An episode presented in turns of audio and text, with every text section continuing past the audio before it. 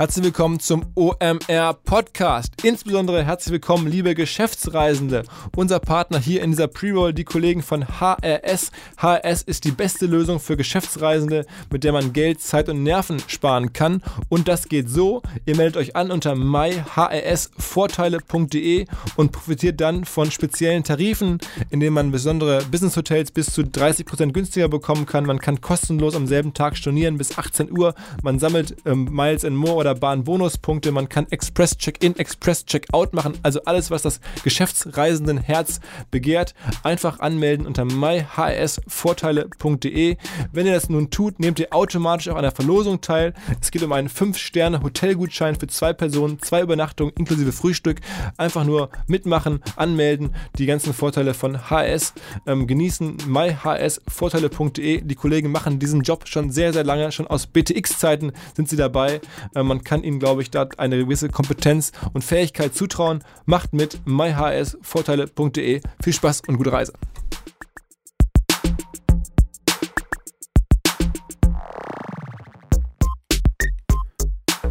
Herzlich willkommen beim OMR Podcast mit Philipp Westermeier. Diese Woche eine Folge mit zwei ähm, Gesprächspartnern und zwar Kerstin Schiefelbein und Benedikt Böckenförde ähm, von der Visual Statements GmbH, eine ähm, ziemlich abgefahrene Firma, wie ihr gleich hören werdet. Äh, sehr, sehr modernes, ungewöhnliches, einzigartiges, fast schon Geschäftsmodell. Ähm, wer von euch kennt ähm, Statements, die man bei Facebook oder bei Instagram sieht, die heißen, ähm, du tanzt mich mal, ähm, ich bin nur zum Pöbeln hier oder statt Konfetti gleich den Locher werfen. Also wer sowas kennt und gesehen hat, das machen diese Kollegen hier und machen dann hinten raus eine ganze Menge Geld damit, dass sie diese Sprüche vorne bei Facebook uns allen zeigen. Wie das genau läuft, darüber wollen wir sprechen. Es ist eine, eine Mischung aus Medien- und E-Commerce-Firma. Ähm, ich glaube, ihr sagt dazu aber eigentlich eine Medienfirma. Erstmal moin. Servus, vielen Dank für die Einladung. Hallo. Ähm, also ich höre schon und ihr hört schon, die äh, Menschen, die uns zuhören, ihr kommt aus, also ihr sagt jetzt nicht moin, ihr sagt jetzt irgendwie Hallo, Servus, du kommst aus Freiburg und du aus Berlin. Genau, ich lebe in Berlin. Aber ihr arbeitet bei derselben Firma. Genau, also ich komme ursprünglich aus Freiburg. Ich dachte eigentlich, dass ich ganz gut Hochdeutsch spreche, aber jetzt habe ich mich wahrscheinlich schon verraten in den ersten Sätzen. Aber genau, die Firma wurde ja auch in Freiburg gegründet. Du bist der Gründer. Genau, ich bin der Gründer. Wann hast du, wann hast du angefangen? Also das Unternehmen ist aus einer Facebook-Seite entstanden. Die Facebook-Seite habe ich 2011 gegründet und in 2014 wurde dann das Unternehmen draus, die Visual Statements GmbH. Und war das am Anfang ein Hobby oder dann sofort klar, das mache ich als Business? Es war erstmal ein Hobby. Also ich habe äh, neben meinem Studium oder nach meinem Studium in Medienverlagen gearbeitet und habe halt gelernt, wenn du Reichweite hast, wirst du immer Geld verdienen. Und habe dann mit äh, dem Großwerden von Facebook die Möglichkeit gehabt, äh, selber zum Publisher zu werden. Hatte eine ein Fable für Bilder mit Sprüchen, das kann ich gar nicht so anders sagen. Und ähm, habe dann angefangen, die selber unter dem Namen Visual Statements auf Facebook zu publishen und habe dann diese Seite zwei Jahre lang alleine moderiert, neben meiner Beratertätigkeit. Also da warst du sozusagen hauptberuflich Berater und nebenberuflich Genau. hast du das ja gemacht, ne? Habe weiter in Medienverlagen gelernt und habe dann Ende 2013 alles auf schwarz gesetzt sozusagen, habe mein äh, Geld genommen, was ich damals hatte und in die erste Produktkollektion von Visual Statements gesteckt. gesteckt. Damals waren es sechs T-Shirts und ein E-Commerce-Shop, weil damals schon die Nachfrage aus der Community kam, hey, sag mal, kann man denn eure Designs nicht äh, auf Produkten kaufen? Und ich dachte mir, ja, warum denn eigentlich nicht?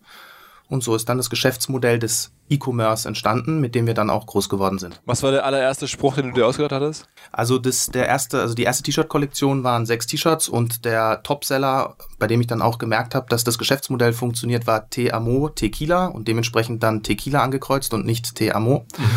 Und äh, da habe ich gemerkt, an dem Abend, wo ich das veröffentlicht habe, okay, ähm, das Geschäftsmodell funktioniert, weil dieser Spruch hat davor schon Viralität auf äh, Visual Statements erzeugt.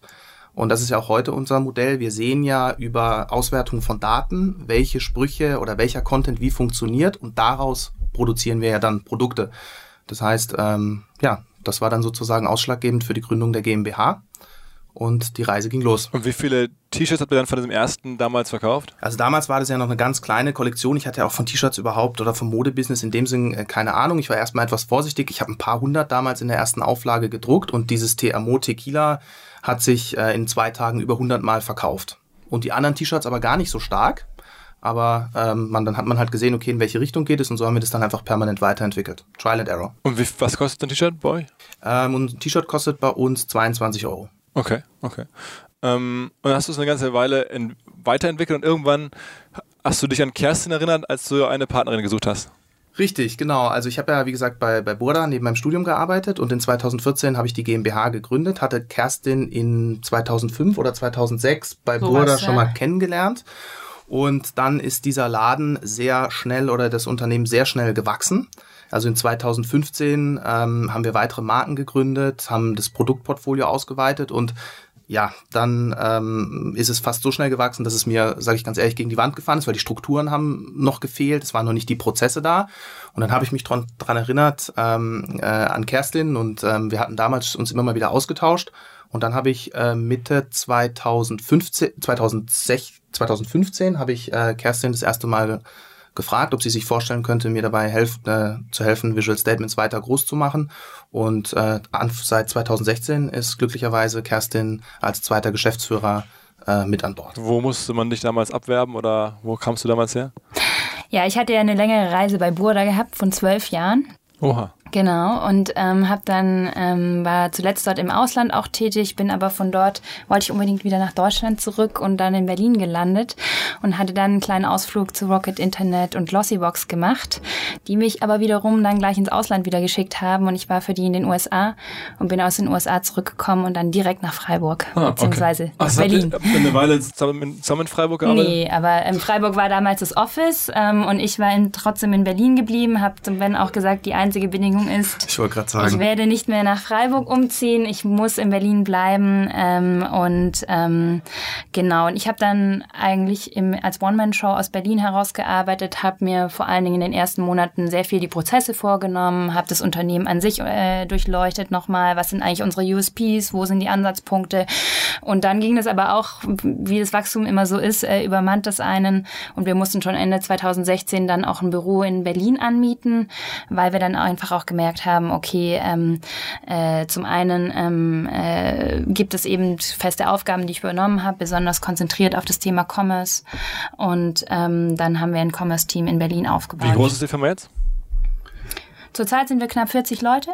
Und davon die Hälfte in Berlin, die Hälfte in Freiburg? Nicht ganz. Zwei Drittel in, in Freiburg. In Freiburg ist das Publishing und das Native Advertising, also das ganze Media-Geschäft. Und äh, in Berlin ist primär Commerce, Commerce angesiedelt, also die ganze Produktentwicklung, Retail. Aber, aber wenn du sagst Produktentwicklung, ja? dann ist das eigentlich, irgendwer denkt sich einen Blödsinn aus und äh, schreibt es auf irgendwie so ein Visual Statement, äh, weiß ich nicht, drauf und dann ist es ein Produkt oder, oder so, mehr oder weniger.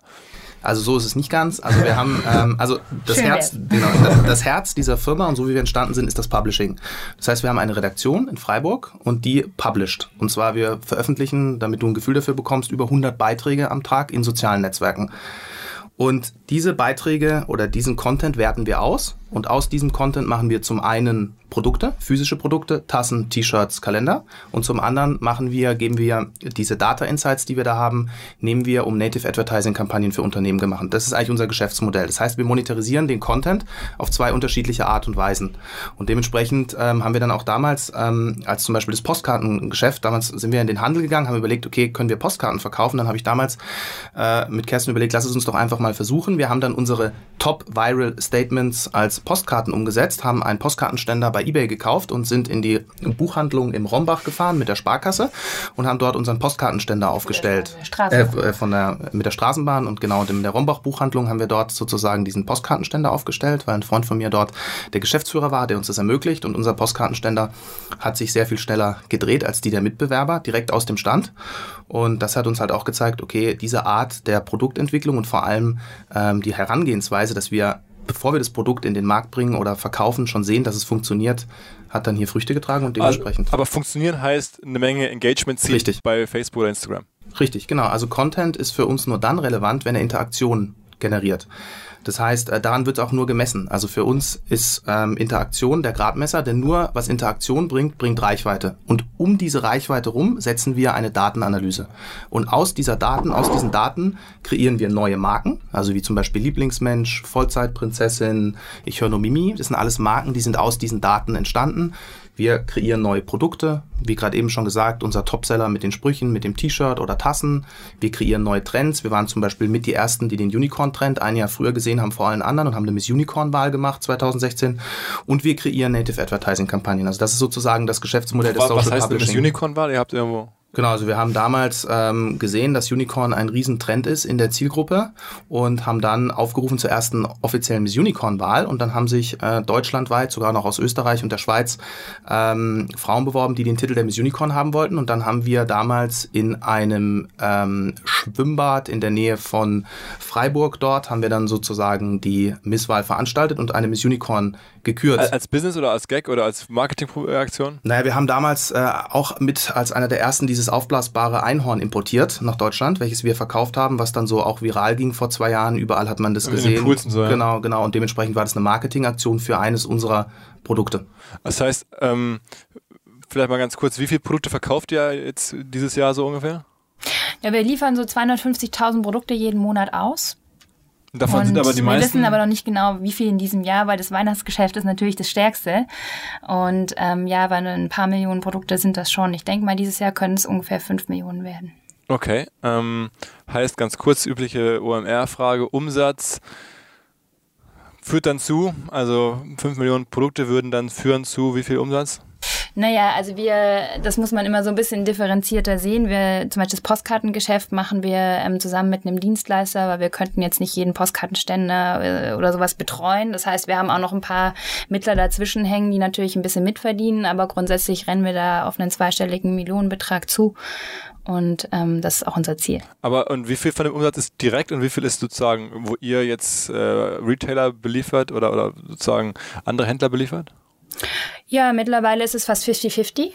Ähm, und ähm, wir sind immer noch sehr, sehr stark im E-Commerce-Bereich. Und zwar gar nicht mal, weil wir den Google-Code geknackt haben, sondern weil wir natürlich durch unsere große Reichweite über 30 Millionen Menschen erreichen wir jeden Monat mit unseren ähm, äh, äh, Social-Media-Marken.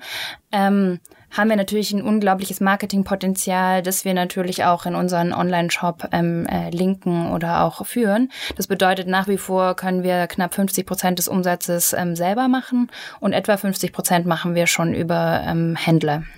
Okay. Und wie groß, also das ist jetzt, wenn du sagst, ungefähr 10 Millionen, nehme ich jetzt mal mit, dann ist es der Handelsumsatz und da kommt noch Media-Umsatz on top oder kommt, ist der schon mit inkludiert? All in, genau. Oh, ist das Media macht ja auch noch äh, als kleineren Umsatzteil, war ich manchmal überrascht. Ich dachte, ihr macht mehr Media, ihr macht in Wahrheit viel mehr Handel und Media ist noch ein kleiner Teil, wo ihr dann so Native-Kampagnen fahrt. Media ist sehr stark am Wachsen, aber man muss ja auch ähm, ehrlich sein, wir können ja Media erst seit einem Jahr machen, weil vor einem Jahr hat Facebook das Branded Content Tool eingeführt. Bedeutet, wir können als Publisher Branded Content Kampagnen für andere Marken umsetzen. Davor haben wir immer nur unsere eigenen Marken beworben, weil wir hatten die Möglichkeit nicht, weil wir wollen ja auch nicht riskieren, dass unsere Marke gesperrt wird, weil wir hier irgendwie Werbung machen, was nicht erlaubt ist. Dementsprechend können wir Media erst seit einem Jahr machen und das Media-Geschäft ist am explodieren, das kann ich nicht anders sagen. Äh, aber wie gesagt, der es erst seit einem Jahr ist, ähm, braucht es da natürlich dann auch noch, um an die Umsätze jetzt vom Commerce ranzukommen. Kann, kannst du mal sagen, zum Beispiel, jetzt habt ihr so, so, so ein paar Submarken äh, kreiert, äh, Lieblingsmensch, Vollzeitprinzessin, Wordporn. äh, Wordporn, genau. Und dann kommt eine, sagen wir mal, sag mal ein Beispiel für eine Brand, mit der ihr arbeitet. Zum Beispiel aktuell hat Tinder die zweite Kampagne über uns laufen. Und die werben dann bei Lieblingsmensch oder? Wir machen denen dann. Sollten die mal. Ja. Also die Marken, ähm, wir verschaffen den Marken Zugang zu unserer Zielgruppe oder zu der Zielgruppe der Millennials. Und äh, wir beraten dann die Marken und schauen, okay, welche Marken passen zu jetzt in dem Fall der Kampagne von Tinder. Tinder wird ausgespielt über Visual Statements, weil dort der größte Markenfit war. Und weil wir auch in der Vergangenheit dort schon eine sehr erfolgreiche Kampagne umgesetzt haben. Okay. Okay. Und, ja. Und dann ist das aber ein TKP-Geschäft. Naja, also da muss man auch etwas äh, differenzieren. Also ähm, wir verkaufen sogenannte Reichweitenpakete, ja.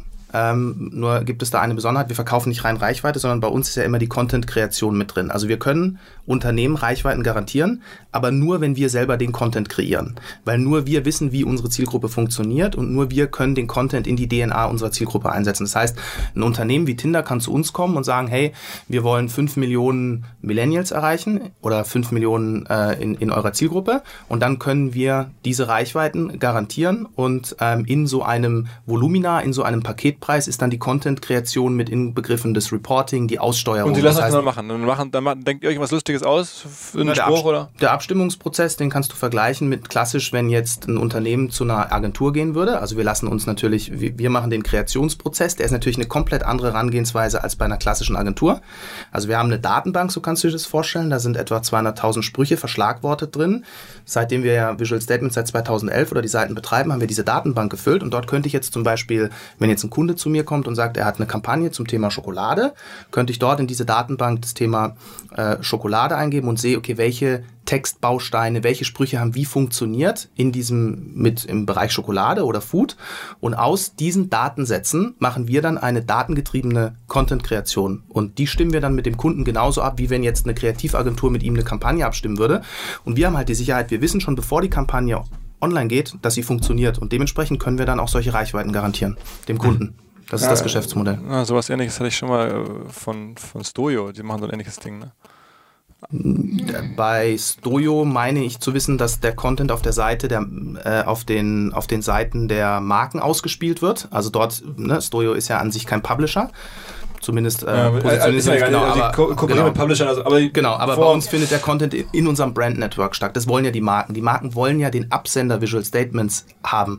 Denn der, der Absender Visual Statements hat so einen hohen Bekanntheitsgrad oder halt auch einen Trust innerhalb dieser Zielgruppe. Die wollen bei uns stattfinden. Und sie können bei uns aber nur dann stattfinden, wenn wir den Content so kreieren, dass sich die Millennials über die Werbung freuen. So ist es ja. Also wir sehen, das kann man ja auch über Daten nachweisen. Also wir sehen zum Beispiel jetzt das letzte Tinder-Posting, wenn ich mir die, die Zahlen anschaue, da sieht man, dass es besser funktioniert hat als ein durchschnittliches redaktionelles Posting.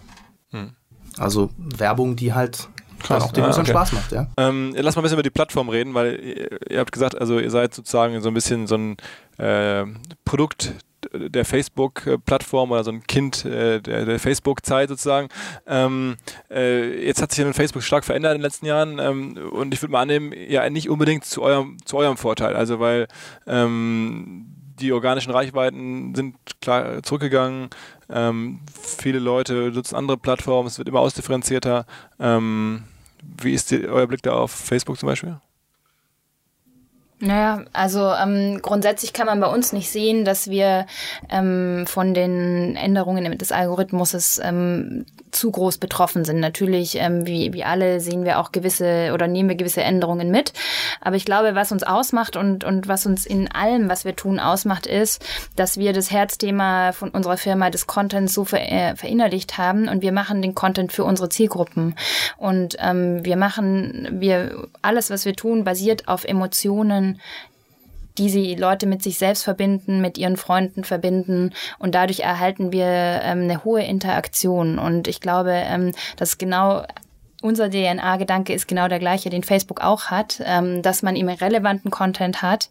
Wir linken nicht nach draußen, wir machen ähm, äh, Web ist für uns ja gar kein Thema. Aber es ist schon weniger Reichweite da für euch, oder nicht? wir sehen einfach nur, also wir sehen bei uns selber Reichweitenwachstum. Wirklich? Ja. Auch ohne, dass ihr dafür bezahlen müsst. Ja. Ja. Also es gibt auch keine Ermüdungseffekte, das heißt, so Sprüche die laufen dann immer. Oder Man muss halt immer auch aktuell bleiben. Wir nehmen aktuelle Anlässe rein. Wir haben ähm, äh, die Alltagsanlässe. Es geht um, um ähm, Lustiges, es geht um Tiefgründiges, es geht um, um Provozierendes. Ähm, wir nehmen einfach das, äh, wir bilden eigentlich das Leben ähm, dieser Zielgruppen ab Ich in habe den verschiedenen Channels. Paar aktuelle Beispiele. Man muss sich das ja vorstellen, sitzen da halt Leute, das soll ja schon irgendwie auch lustig sein. Ne? Häufig ist lustig ist ja schon so einer eurer Key-Trigger, oder? Ja, es ist so unterschiedlich. Wir haben natürlich auch einen Redaktionsplan. Wir wissen ganz genau, was muss am Montagmorgen kommen. Da muss es richtig motivierend sein. Da muss, muss man die Leute irgendwie rausholen aus ihrem Wochenend-Blues oder Montagmorgen-Blues dann in, in dem Sinne. Genauso wie wir wissen, okay, am Freitag ist dann schon die halbe Partystimmung da und äh, da gibt's natürlich andere Statements. Also wir wissen auch ganz genau, zu welcher Zeit, in, zu welchem Tag, ähm, welche Arten von, von Content funktionieren oder beliebt sind. Und dann gibt's natürlich aktuelle Dinge. Natürlich hat die Hitze jetzt eine Rolle gespielt. Spielt. Dann gibt's die Wassermelonen, die unbedingt dabei sein müssen. Und dann ähm, äh, sind äh, äh, die Kollegen, die auch äh, natürlich tagsüber eher ähm, stattfinden, während abends zum Beispiel mehr tiefgründige, etwas ruhigere Themen stattfinden. Also das muss man sich schon ein bisschen so vorstellen. So, wir, wir sprechen ja hauptsächlich Frauen an in der ersten ähm, Generation, die wir erreichen. Und ähm, alles, was, was, was die Frauen da draußen bewegt und wo die gerade sind, auf ihrem Handy schauen, ähm, da wollen wir sie abholen. Und nur wenn wir sie abholen, dann funktioniert es auch. Ganz kurze Unterbrechung und erneuter Hinweis auch diese Woche wieder auf unsere Freunde von Facebook. Die Kollegen haben nämlich jetzt auch einen eigenen Podcast. Der Podcast heißt das Facebook Marketing Update und es geht, wie der Name schon sagt, um Marketing-Tipps, Tricks und Kniffe auf der Facebook-Plattform oder auf Instagram. Also da wird euch gezeigt, was man gerade aktuell und alles so Cleveres im Marketing machen kann. Der Host des Podcasts ist Jin Choi. Er steuert bei Facebook hier im Dachraum das ganze Thema FMCG und Handel und Entertainment Entertainment, aber er ist nicht der Einzige, der dort spricht, sondern er lädt sich interne Experten ein von Facebook und Instagram selber und halt auch externe Experten, die sich ähm, richtig gut auskennen mit den Themen, die kommen in diesem Podcast äh, zu Wort. News aus erster Hand zum Thema Facebook und Instagram gibt es überall da, wo es Podcasts gibt. Das ganze Thema heißt das Facebook Marketing Update und äh, die Microsite zu diesem Podcast heißt fb.me slash das Marketing Update. Sag mal genau, eure Zielgruppe ist wahrscheinlich unterschiedlich mit den jeweiligen Submarken oder kann man so pauschal sagen, es sind Frauen über alle Marken hinweg wahrscheinlich? Nö, die Submarken gründen wir ja genau aus dem Punkt, weil wir eben zum Beispiel Strömungen sehen, die es wert sind, eine eigene Strömung, also eine eigene Marke zu ähm, äh, kreieren. Eine der jüngsten Marken ist zum Beispiel Lieblingskollegen. Wir sehen, dass immer mehr Interaktion auch zwischen Kollegen stattfindet, man mit Kollegen befreundet ist, auch in den Netzwerken sich verlinkt oder auch teilt. Und ähm, vor dem Hintergrund, ähm, wir werten das auch jeden Monat aus und wir haben zwischen unseren Marken eine maximale Überschneidung von 20 Prozent. Das heißt, 80 Prozent von jeder Marke sind eigene Community, Marken, ähm, treue Community. Und je älter die Marke ist, desto weniger gibt es natürlich die Überschneidungen. Wir nutzen natürlich am Anfang unser Netzwerk, um es bekannt zu machen. Aber je älter die Marken werden, desto weniger ähm, äh, Überlappungen gibt es zwischen den Marken. Das ist ja auch unser Ziel. Wir wollen die Zielgruppe ähm, ständig vergrößern und ähm, äh, vor dem Hintergrund ähm, äh, äh, ja, fallen da immer wieder neue Marken auf oder neue Potenziale auf und dann überlegen wir uns wieder was Neues dazu. Aber ihr sagt, okay, dann, dann lass mal sagen, Facebook seid ihr mehr als zufrieden, höre ich jetzt so raus. Und es hat da jetzt keinerlei Veränderung gegeben in der Kraft, die Facebook für euch hat? Also es hat schon Veränderungen gegeben. Also seit 2011, seit äh, damals ich ja die Seite gegründet habe, gibt es ständig Newsfeed-Änderungen. Und am Ende des Tages haben diese Newsfeed-Änderungen immer nur ein Ziel. Facebook will, dass relevanter Content produziert wird. Weil wenn, wenn Content produziert wird, der die Zielgruppe nicht interessiert, ist Facebook tot. Das ist, also, das ist ja deren Geschäftsmodell. Also Aufmerksamkeit ist deren Geschäftsmodell. Das heißt, ähm, wir vor, ich glaube, es war im halben Jahr, hat ja Zuckerberg äh, von Meaningful Interactions gesprochen, als diese große Pressemeldung von Facebook rausging, dass man jetzt den Newsfeed wieder ändert und alle sind in Schockstarre ähm, äh, erstmal verfallen. Und was heißt Meaningful Interactions? Wir sehen das, ich kann es dir am Beispiel von einem Visual Statement, was wir vor zwei, drei Wochen veröffentlicht haben, das hieß Team Blaue Flecken als Beispiel. Ja? Einfach nur Team blaue Flecken. Blaue Flecken sind ein Riesenthema, vor allem wenn man nicht weiß, wo sie herkommen. Und wenn man sich sieht, was für ein Engagement unter diesem Posting stattgefunden haben. Es haben mehrere Zehntausend, ich glaube sogar über hunderttausend Menschen sich darüber unterhalten, wo ihre blauen Flecken herkommen und sie wissen nicht woher. Und das ist die sogenannte Meaningful Interaction, von der Zuckerberg spricht. Und dort findet ja dann Interaktion unter den Nutzern statt. Ja? Also Lisa A verteckt sich mit ihrer Freundin Dorit B und sie sagen, hey, schau mal, wo hast denn du, erinnerst du dich noch an die blauen Flecken oder wo wir im Zeltlager waren? Das ist meaningful und alles, was meaningful ist, wird ausgespielt. Und natürlich müssen wir dann, wenn so eine Nachricht kommt, analysieren, wir analysieren ja auch alle Kommentare genau, wir schauen uns das an. Wie groß ist Ihre Facebook-Seite? Wie viel viel, wie viel? Also Visual Statements hat knapp 800.000 Fans und insgesamt haben wir 2,5 Millionen Facebook-Fans overall ja. und eine Million Instagram-Follower, wobei, wie gesagt, für uns ist die Währung Fans ist für uns überhaupt keine Währung mehr oder Follower, sondern es geht rein nach generierten Interaktionen. Und da generieren wir über unser äh, Netzwerk 55 Millionen Beitragsinteraktionen jeden Monat. Also für uns ist die einzig harte Währung Beitragsinteraktion. Aber um die wiederum zu haben, brauchst du ja irgendwo ein Following, sonst kommst absolut, du die Leute nicht ja, ran. Ja, gut, klar, absolut. Also natürlich ist ein Fanwachstum für uns, schauen wir uns natürlich an und ist interessant, aber es gibt natürlich Seiten, das muss ich dir nicht sagen, hast du dann große Marken, die haben dann da drei, vier Millionen Follower oder sowas, haben 0,0 Engagement. Ja. Und dann hast du kleinere Seiten, die haben halt irgendwie 100.000 Fans und haben mehr Engagement. Aber, aber macht ihr denn viel Paid oder macht ihr gar kein Paid? In welchem Bereich? Instagram, Facebook, dass ihr, irgendwie, dass ihr Posts irgendwie promotet? Also Nee, Post-Promoting machen wir gar nicht. Wir fahren äh, hin und wieder Like-Kampagnen, also einfach, dass wir die Seite hervorheben, also normale Like-Kampagnen, aber wie gesagt, also zu Instagram auch 95, nee, 95 Prozent organisch. Und wie ist Instagram für euch? Ja, also wir sehen eine Verschiftung natürlich, vor allem im Fanwachstum von Facebook auf Instagram. Das muss man ganz klar sagen. Insgesamt sind die Reichweiten auf, auf Facebook nach wie vor sehr hoch. Also ich hatte ja gerade das Beispiel gesagt, also wenn man mit einzelnen Postings organisch über drei Millionen Menschen erreicht, dann kann man nicht davon sprechen, dass der Facebook-Algorithmus oder der Newsfeed tot ist. Aber klar, wir sehen eine Änderung des Nutzungsverhaltens und wir sehen auch, dass wir unsere Content-Strategie ganz klar anpassen müssen. Also früher war es ja wirklich so, dass wir auch mit dem Content sehr parallel gefahren sind. Aber jetzt ist es halt einfach so, dass wir bei Instagram sehen, okay, es funktioniert eine andere Art von Content oder es gibt gewissen Content, der eben eben auf Facebook funktioniert, aber auch nicht auf Instagram. Aber wir sind ja auf Instagram glücklicherweise sehr früh auch gestartet und mit allen Marken ähnlich stark vertreten wie auf Facebook. Okay. Okay. Natürlich haben wir auf Instagram einen Mini-Nachteil. Man hat eine ähm, Interaktion weniger, nämlich das Sharing. Von dem her ähm, ist die Interaktion, de, die Anzahl der Interaktionen ein bisschen geringer. Aber letztendlich, ähm, was man halt bei uns sehen kann und worauf wir auch optimieren, ist, wir haben pro Fan etwa zehn Reichweiten-Follower äh, sozusagen. Ähm, das heißt, wir haben immer so ein Multiple von 10 auf jeden Fan an Leuten, die wir erreichen. Und ähm, das ist so, ähm, wo natürlich dann auch die, die Anzahl der Interaktionen herkommt. Okay. Ähm, was macht man jetzt mit so einer Company? Also jetzt habt ihr da irgendwie 10 Millionen Umsatz, ihr sagt dazu, das ist eine Medienfirma, aber der ähm, Erlös kommt nach wie vor zum großen Teil aus dem Handel. Da habt ihr so Zwischenhändlerpartner, ihr macht direkt, haben wir jetzt gelernt. Ähm, wo geht die Reise hin? Ja, man kann ja sehen, ähm, die letzten, sag ich mal, vor Dingen zweieinhalb, zweieinhalb drei Jahre haben wir ähm, extrem äh, die Company professionalisiert, weil wir wären gar nicht so weit gekommen, wenn wir nicht ähm, gewisse Prozesse auch aufgesetzt hätten, gewisse Learnings eingearbeitet hätten, ähm, um überhaupt skalierungsfähig zu werden. Und man muss sehen, ähm, bis Juli haben wir ausschließlich die Marke ähm, VS monetarisiert. Das muss man auch sehen. Wir haben ein Brand Network von derzeit acht Marken und haben jetzt im Juli angefangen, zwei neue Marken auch in die Monetarisierung zu bringen. Das Vollzeitprinzessin und Lieblingsmensch, auch in die Produktkollektionen und Produktmonetarisierung. Das heißt, der Skalierung, die wir, ähm, äh, die bei uns möglich ist, ist zum einen noch über die anderen Marken. Wir sind jetzt erst so weit, dass wir die Infrastruktur haben, um zu skalieren. Und das andere ist natürlich, ähm, wir entwickeln immer noch die Geschäftsmodelle auch weiter. Auch im Bereich ähm, im Media ähm, sind wir da noch ganz am Anfang. Wir konzentrieren uns sehr stark ähm, auf die ähm, Posting- und, und Videovermarktung.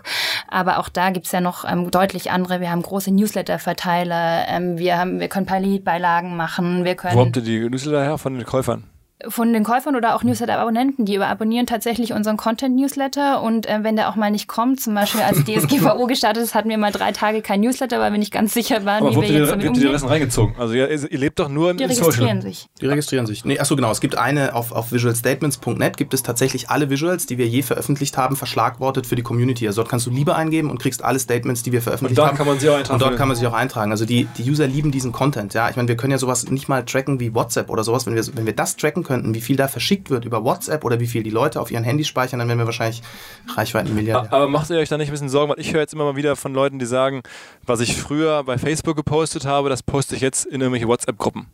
Und dann wäret ihr so ein bisschen raus. Also macht euch WhatsApp oder dieses ganze Messenger-Thema so ein bisschen Sorgen?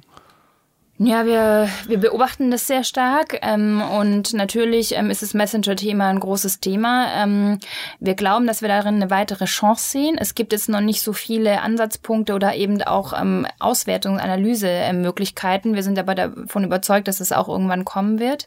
Ähm, und deshalb ähm, äh, freuen wir uns nach wie vor darüber, weil es uns eine große Verbreitung der Marke gibt. Aber ja, es gibt dir recht, ähm, es ist im Moment sehr, sehr schwierig, es greifbar zu machen. Und ähm, nichtsdestotrotz ähm, das Feedback, was wir bekommen, da hören wir immer wieder raus, wo das alles so herkommt oder was sie alles damit machen. Greifen können wir es leider noch nicht, aber wer weiß, ähm, vielleicht gibt es da ja mal irgendwelche Ansatzpunkte, würde uns jedenfalls sehr freuen. Äh, Wie ist das denn zum Beispiel ähm, euer Funnel ganz genau? Am Ende wollt ihr ja jetzt Handelsumsatz machen oder ihr wollt irgendwie äh, ja, Handelsumsatz oder ihr wollt halt die Leute auch direkt was verkaufen. Ne? Das heißt, jemand liked das. Und wie kriegt er den dann, woher weiß der, dass es überhaupt bei euch einen Shop gibt, wo er dann eine Tasse oder ein T-Shirt oder sowas kaufen könnte, weil das ist ja erstmal, ist ja eine Content-Leistung und klar, gibt ein paar Leute, die sagen, Mensch, das ist ja cool, hätte ich gerne ein T-Shirt zu, aber das ist ja nur ein mini, mini Bruchteil. Man will ja den Leuten eigentlich viel klarer machen, ey, guck mal, was du hier gerade geliked hast, das kannst du auch auf, auf der Brust tragen. Ähm, wie kriegt ihr das den, den Leuten bewusst gemacht?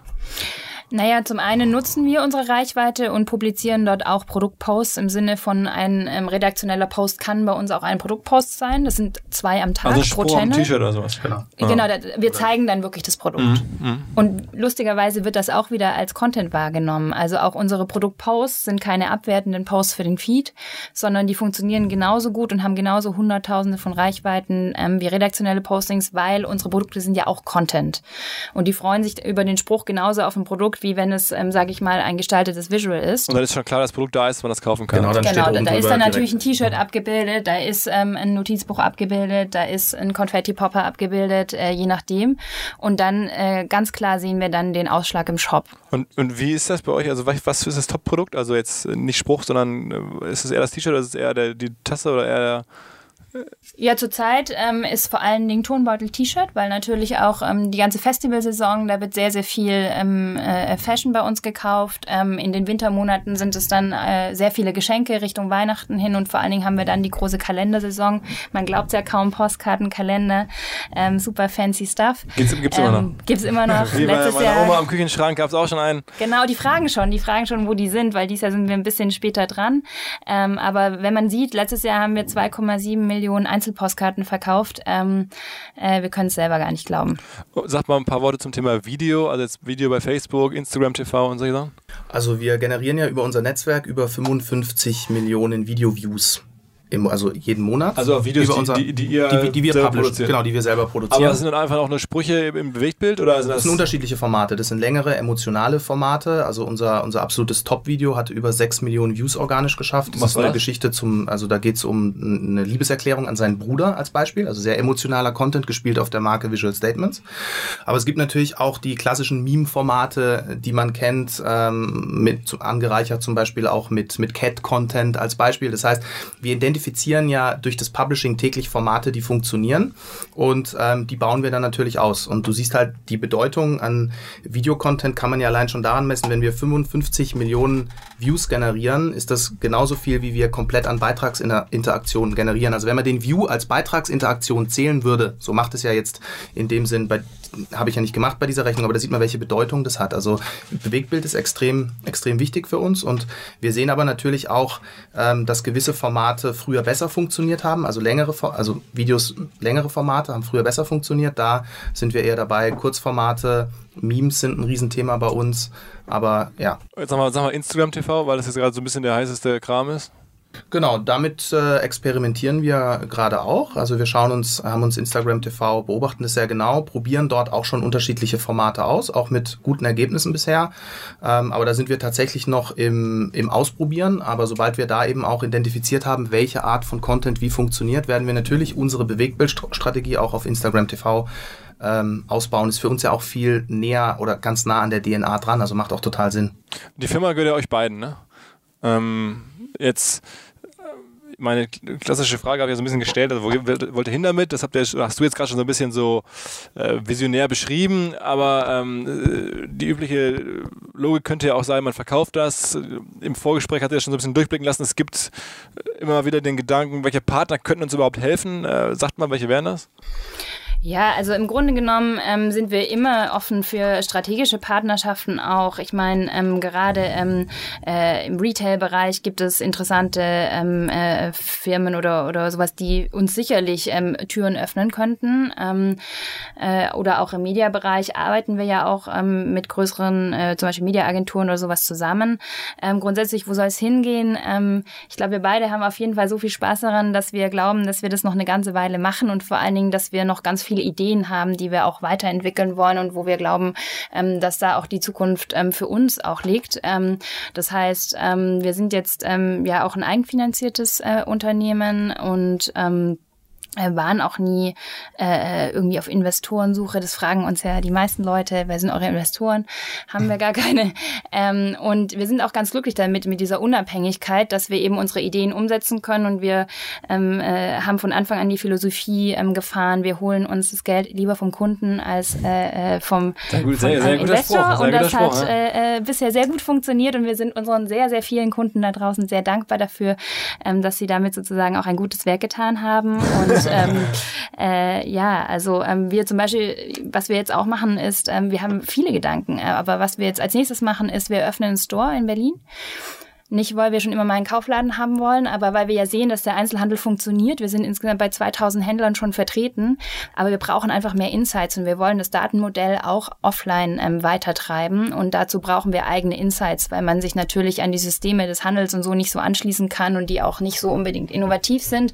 Und deshalb ähm, eröffnen wir jetzt einen eigenen Store, der natürlich auch wieder. Ähm was ist zum Beispiel, was, was versprichst du dir davon jetzt konkret zu lernen? Also naja, also äh, man ist natürlich schon sehr abhängig von der Platzierung, von, von der Inszenierung und das ist natürlich sehr schwer zu beeinflussen, wenn man in Anführungsstrichen nur mit Partnern zusammenarbeitet. Und wir glauben, dass wir die Kombination zwischen Produkt und Media noch sehr viel stärker ähm, äh, kombinieren können, aber es muss ein Konzept ähm, dafür her. Und deshalb wird unser Shop nicht ein reiner ähm, nur Verkaufsshop sein, sondern wird auch ein Showroom sein, wird auch vor allen Dingen ein, eine ähm, Testplattform für uns sein. Wie können wir diese diese Online-Offline-Welt noch stärker verbinden.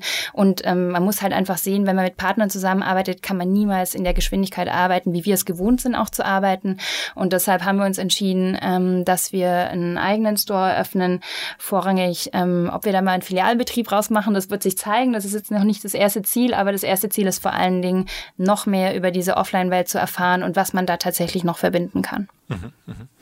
ähm ähm, okay, also selber einen Store machen ist ja schon, also äh, ihr hattet gesagt, ein Thema, wo man euch mit helfen könnte, wären auch Listings, wenn euch Firmen noch mehr Firmen listen würden und sowas, ne?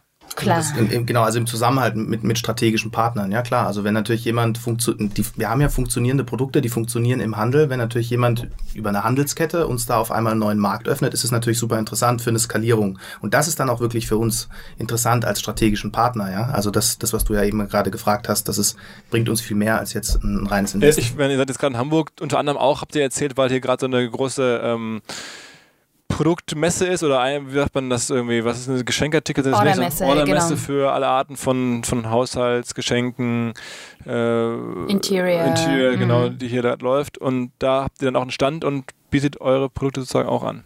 Genau, dort machen wir vor allen Dingen auch Kontakte, kommen mit Leuten ins Gespräch und ähm, unser Ansatz ist eben nicht, das einzelne Produkt zu verkaufen, sondern komplette Konzepte. Wir haben dort insgesamt drei Marken ähm, vorgestellt und auch drei Markenkonzepte und ähm, auch dort haben wir dieses Jahr die ersten Tests gemacht, wenn wir unsere ähm, Konzeptidee der Produktwelten, die wir darstellen, ähm, mit unserer Media Power kombinieren, dann ähm, sollten wir oder sind wir auch in der Lage, ähm, die Leute in die Stores zu steuern und, und da auch darauf aufmerksam zu machen machen. Und ich glaube, daran liegt auch der Wert der Company. Wir sind nicht ein Handelsunternehmen, wir sind kein reines äh, Media-Vermarktungsunternehmen, sondern wir haben ein Konzept, ähm, das sich ähm, online wie offline ergänzt.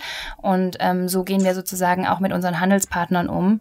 Und ähm, das zahlt sich bisher sehr gut aus und äh, das bauen wir oder wollen wir jetzt noch weiter ausbauen. Wie muss man sich das vorstellen? Das haben wir am Anfang so ein bisschen zu kurz kommen lassen weil euer Rohstoff, euer Kernwert sind ja irgendwelche Menschen, die da sitzen in Freiburg Redakteure. und sich halt ja, Redakteure, genau, und sich diesen ganzen, bei uns ja übrigens genauso, Redakteure sind schon das Herz.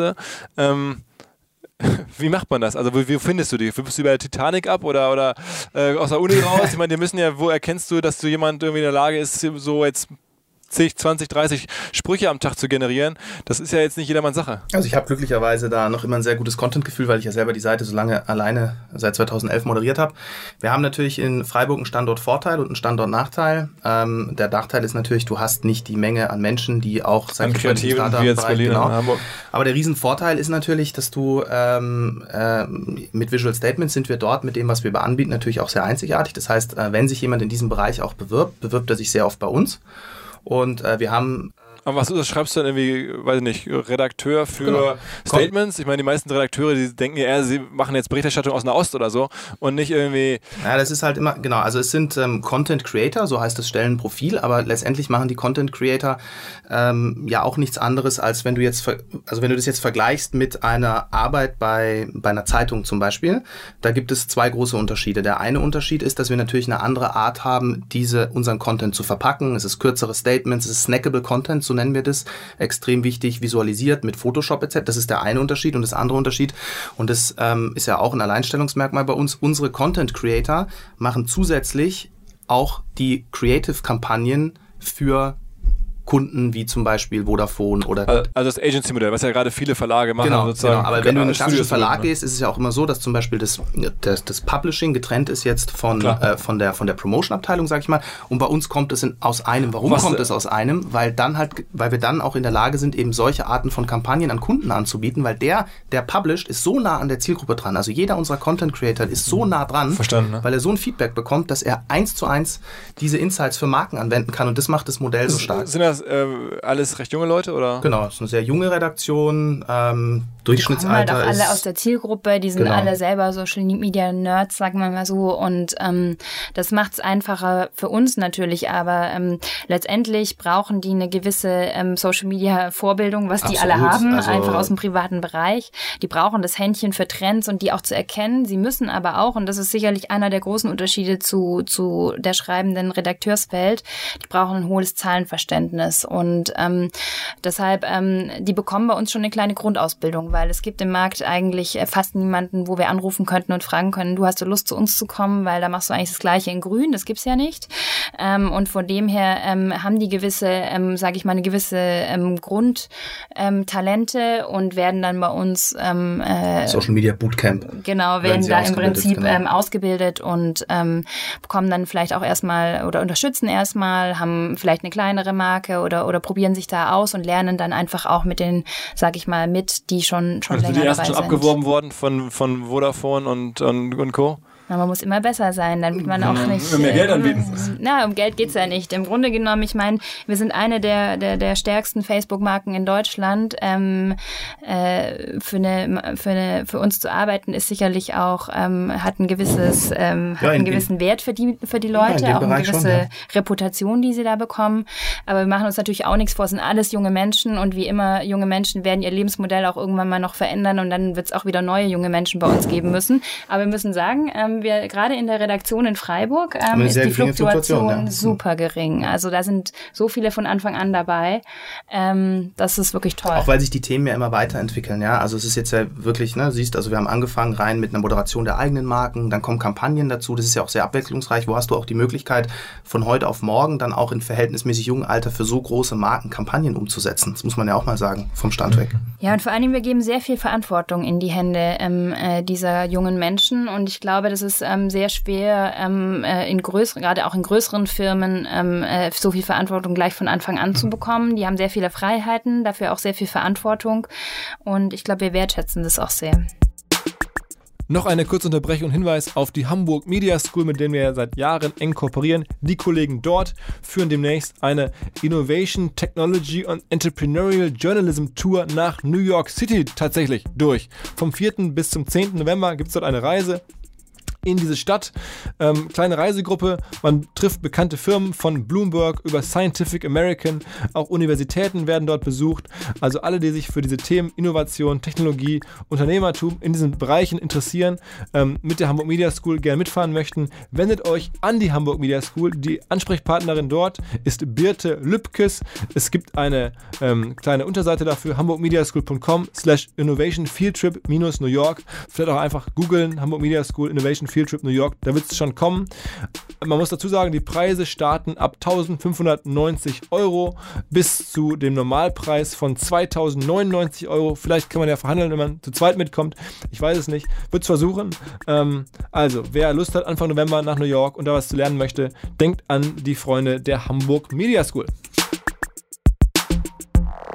Okay. Ähm, sag mal ganz kurz, ihr kennt euch aus, Snapchat, äh, spielt es eine Rolle? Für uns aktuell nicht. Ähm, also es wird ähm, sowohl, merken wir, von Werbetreibenden nicht nachgefragt, als auch für unser Publishing-Modell sehen wir da im Moment keinen Bedarf. Wir beobachten das natürlich, aber im Moment ist die reine Fokussierung auf äh, Facebook und Instagram. Wir haben ja auch mit Snapchat sehr viel rumexperimentiert, aber haben dann eben auch die Entwicklung gesehen, muss man ganz klar sagen, nach Instagram, nach Stories und der ganzen Verschiftung wieder hin zu Instagram. Und deswegen äh, im Moment nein. Ich will nicht ausschließen, dass das so kommt. Wir glauben auch daran, dass die Marke VS mit ihrem Content oder die einzelnen Marken auf unterschiedlichen sozialen Netzwerken stattfinden können. Also das ist ja, ne, ob das jetzt Snapchat ist, Pinterest sind wir ja auch zum Beispiel, aber im Moment ist Snapchat für uns ähm, nicht relevant. Und Pinterest auch nur am Rande? Mm, Pinterest sind wir schon sehr stark vertreten, auch ein sehr starkes Wachstum und da haben wir auch schon erste ähm, Mediakampagnen gefahren für... Also wäre Pinterest Nummer drei. Genau, genau. Und Nummer vier wäre dann Twitter oder was? Oder? Twitter sind wir gar nicht Twitter präsent. sind wir gar nicht. Nee. Was gibt's noch? Also wir sind, also für uns ist wirklich Facebook, Instagram ist beides sozusagen gleichwertig an Nummer eins. Dann kommt äh, Pinterest. Und ähm, klar, wir haben ja auch noch, darf man nicht unterschätzen, unsere eigene Website. Ich meine, da ähm, haben wir auch sehr hohe Zugriffszahlen, weil natürlich die äh, Millennials unseren Content lieben und den sich runterladen wollen und den ja auch, für die ist das ja valuable. Also Warum können die das nicht auch eigentlich selber machen? Also ich meine, wäre, was, was hält jetzt jemand davon ab, hinzugehen und zu sagen, okay, ich nehme jetzt so einen geilen Spruch und druck mir den selber auf ein T-Shirt? Können die machen, aber ich glaube, das ist wie immer ähm, in den, diesen Bereichen. Die wenigsten Leute haben die Talente, es wirklich schön zu machen. Und das war auch eine der Erfolgsfaktoren, ähm, äh, Bilder mit Sprüchen am Anfang, wie wir ja auch manchmal gerne genannt werden, ähm, weil die einfach schön sind und weil sie eine gewisse Stimmung ähm, wiedergeben. Und die wenigsten Leute wirklich in der Lage sind, selber, ähm, ähm, da gibt es ja tausende von Apps, wo man sowas machen kann, aber scheinbar machen es die wenigsten und teilen dann lieber Ready to Go das in dem Moment, ähm, wo sie es von uns geliefert bekommen. Ähm, ja, aber theoretisch können Und für euer Modell, habe ich am Anfang im Vorgespräch gelernt, ist es, ihr unterscheidet euch ganz klar von diesen ganzen On-Demand-Firmen. Bei euch kann man nichts On-Demand konfigurieren, das ist alles von euch vorentschieden, weil bei On-Demand wären bei euch die Margen zu gering. Ihr müsst in größeren Stückzahlen auch produzieren. Ihr wisst ja auch, welche Stückzahlen gefragt werden, also macht es auch Sinn, das zu tun. Ähm, deswegen, also On-Demand ist bei euch kein, kein Aspekt. Ja. On-Demand und Customizing machen wir eigentlich nicht ähm, oder machen wir nicht wir sind ähm, rein, ähm, das, was, was wir kreieren, gibt es zu kaufen. Man muss aber dazu wissen, dass wir ja gar nicht das kreieren, was wir kreieren wollen, sondern das ist ja durch den Content schon vorbestimmt. Wir sehen ja ganz genau, was äh, spricht die Zielgruppe an. Wir werten aus, welche ähm, Statements haben besondere Aufmerksamkeit bekommen, welche will eigentlich die Community haben. Und ähm, von dem her ähm, sage ich immer, ähm, wir sind nicht äh, Gallery, sondern Factories. Wir ähm, hören auf unsere Community und ähm, das äh, gibt uns auch ähm, ständig recht oder die Community gibt uns recht, nämlich dass wenn wir ähm, äh, die Statements rausfiltern, die eine besonders hohe Interaktivität und ein paar andere KPIs erfüllt haben, dann haben die auch ähm, einen sehr erfolgreichen Weg in der in der Produkt-Journey und ähm, und es spiegelt uns dann auch der Handel wieder, nicht nur unser eigenes E-Commerce-Geschäft, sondern ähm, die Flächenproduktivität unserer Produkte sind extrem hoch im Vergleich zu anderen. Das bedeutet, ähm, ja, wir sind quasi bestimmt von unserer Community und in dem Sinne etwas on demand, aber ähm, auf andere Sehr Art und Weise. indirekt, ja, ja. Genau. Crowd on Demand sozusagen. Crowd on demand, genau. Mal- Crowdsourcing. Äh, ähm, letzte Frage vielleicht. Ihr macht das bislang aber alles nur in Deutschland oder Österreich und der Schweiz, ne? Also wir haben äh, jetzt, genau, in, in Dach äh, sind wir unterwegs. Also bei, bei Media haben wir jetzt eine erste internationale äh, Kampagne gefahren für den Kunden Osram. Und diese Kampagne haben wir erst in Dach gestartet und haben dann die stärksten Motive, äh, stärksten nach, nach Interaktionen gemessen, haben wir übersetzt und in die Länder Italien, Portugal und Schweden ausgespielt. Das hat dort noch besser von den Interaktionsraten funktioniert als in Dach. Das heißt, wir haben auch jetzt schon die ersten Anfragen für internationale Kampagnen, weil an sich das Modell funktioniert ja auch international. Also vor allem auch wenn man sich in spanischsprachigen Ländern die Interaktionsraten anschaut, da ist es zum Teil ja noch dankbarer. Das heißt, das Modell des Data-Driven Contents ist internationalisierbar und das wäre dann tatsächlich, weil du ja vorher auch gefragt hast, wo, wo geht die Reise hin? So eine Internationalisierung von Visual Statements ist dann tatsächlich wahrscheinlich auch was, wo man dann auch nochmal anders über potenzielle Investoren oder strategische Aber Partner weil du dann eine spanische Redaktion bräuchtest. Genau, so. genau, ja, und weil du vor allem auch einen Mediavertrieb dann in, in Spanien bräuchst. Aber wir können, wir können es im Moment hier aus, sogar Freiburg raus, nicht mal nur Berlin, können wir äh, europaweit ähm, Kampagnen umsetzen. Ja? Also das haben wir gezeigt, dass das funktioniert und die Nachfragen kommen. Und das wäre dann wirklich auch ein Thema zu sagen, okay, wir internationalen Visual Statements, da sind wir vielleicht auch nochmal ganz anders jetzt in der Betrachtung, weil sowas dann aus dem eigenen Wachstum, äh, aus dem eigenen Cashflow zu stemmen, das ist natürlich auch nochmal eine andere Nummer. Hm, Okay, okay. Es gibt ja in den USA, hatten wir auch schon mal drüber gesprochen, ich euch erzählt, dieses ähm, Barstool Sports, also das Fußball und Football und, und, und Baseball und Basketball Community für irgendwie so, naja, Männer äh, mit etwas derbem Humor, die es auch so machen, also auch jetzt also sehr stark Content drucken äh, und, und dann darüber zum Merchandise-Erlöse erzielen. Aber es gibt echt wenig andere Player sonst in dem Bereich. Ne? Auch in den USA gibt es keinen, der jetzt in eurem Content-Verticals unterwegs, oder? Na, die meisten ähm, sind dann angebunden an On-Demand-Produzenten ähm, äh, eigentlich. Und ähm, aber ja, wir wundern uns ehrlich gesagt auch. Wir würden auch gerne mal bei anderen abgucken, ähm, aber es traut sich niemand so richtig ran. Wir können es auch ein bisschen verstehen, weil ähm, die Komplexität dahinter ist schon enorm hoch und der Investor ähm, da rein ist auch hoch. Das heißt, es ist nicht einfach mal ähm, so gemacht und ähm, auch, ähm, sag ich mal, von der Produktentwicklung bis zur Auslieferung die ganze Chain abzubilden. Da haben wir jetzt auch ähm, zwei Jahre gebraucht, um das wirklich zu professionalisieren professionalisieren, dass man skalieren kann, weil das äh, Beste und Schönste und dabei Schlimmste dabei ist natürlich auch von heute auf morgen auf einmal viele große Mengen und so weiter ähm, zu bewältigen. Ähm, da haben wir auch sehr viele Learnings gehabt und ähm, das hört sich immer sehr einfach an, aber die Operations dahinter ist doch sehr aufwendig. Und ich glaube, eins mit der größten Themen ist, was wir beide gelernt haben, Brandbuilding. Also warum wollen denn jetzt, ich kann es im, im Mediabereich jetzt als Beispiel sagen, warum wollen große Marken auf Visual Statements? Diese Marke haben wir aufgebaut seit 2011 organisch, haben mittlerweile einen Bekanntzeit, einen Bekanntheitsgrad und einen Trust. Das kannst du nicht von heute auf morgen einfach, wenn du mhm. jetzt einen ähnlichen Content machst und eine, so baust du keine Marke auf. Und deswegen, weil es als Marke wahrgenommen wird, tragen es ja auch die äh, unsere Kunden als T-Shirts nehmen das als Markenprodukt wahr. Also unsere Merch-Artikel sind ja auch im Vergleich nicht die günstigsten. Das muss man ganz klar sagen. Es gibt andere T-Shirts, die mhm. kosten, also ein T-Shirt, wo ich jetzt sage, wo jetzt ein Spruch drauf gedruckt ist, sind wesentlich günstiger. Aber Brandbuilding ist für uns essentiell als für dieses Geschäftsmodell und so entstehen auch unsere Marken und dementsprechend investieren wir unglaublich viel Geld in Content, um daraus Marken zu machen, weil nur dann funktioniert auch das Geschäft. Bleibt eigentlich schon Geld übrig bei allem? Für euch so, um mal einen Porsche zu kaufen oder so? Porsche, was war denn Porsche? Also, okay. Porsche also in Freiburg, provokative genau. Fragen. I know. Ich habe ein äh, Nein, neues Fahrrad mir. Ja, genau. Ich habe in Freiburg tatsächlich brauchst du kein Auto, ähm, aber ach, ich glaube, da sind wir ich beide. Liebe Carsharing. Genau. Nee, also wir beide haben großen Spaß äh, daran. Also investiert alles in die genau, jeden Cent ja. zu reinvestieren und ja. ähm, sind da glaube ich beide sehr. Alles klar.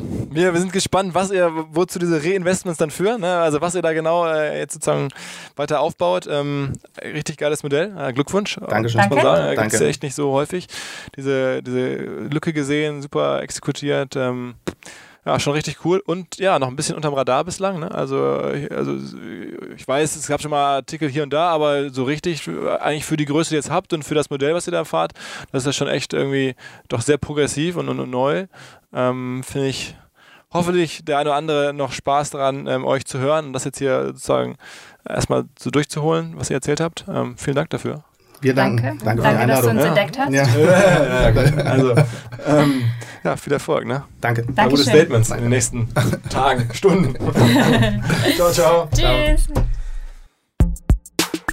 Ganz kurzes Schlusswort in eigener Sache und Hinweis auf unser jährlich stattfindendes Legal Update, also einen Tag, an dem wir uns hier beschäftigen mit den Fragestellungen im Spannungsfeld zwischen Recht, Gesetz und digitalen Themen.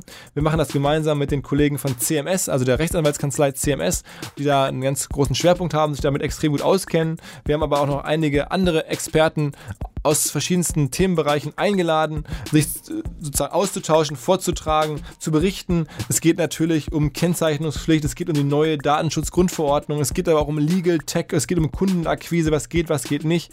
Der ganze Tag am Ende richtet sich an Juristen, an Rechtsexperten in großen Konzernen oder bei Brands, ähm, Menschen, die die äh, digitale Welt auch rechtlich mitgestalten wollen oder müssen, kommt vorbei beim Legal Update am 8. November 2018 ähm, hier in der Schanze im alten Mädchen, so heißt die Location. Die Website dazu heißt omr.com slash legal update. Hoffentlich bis bald.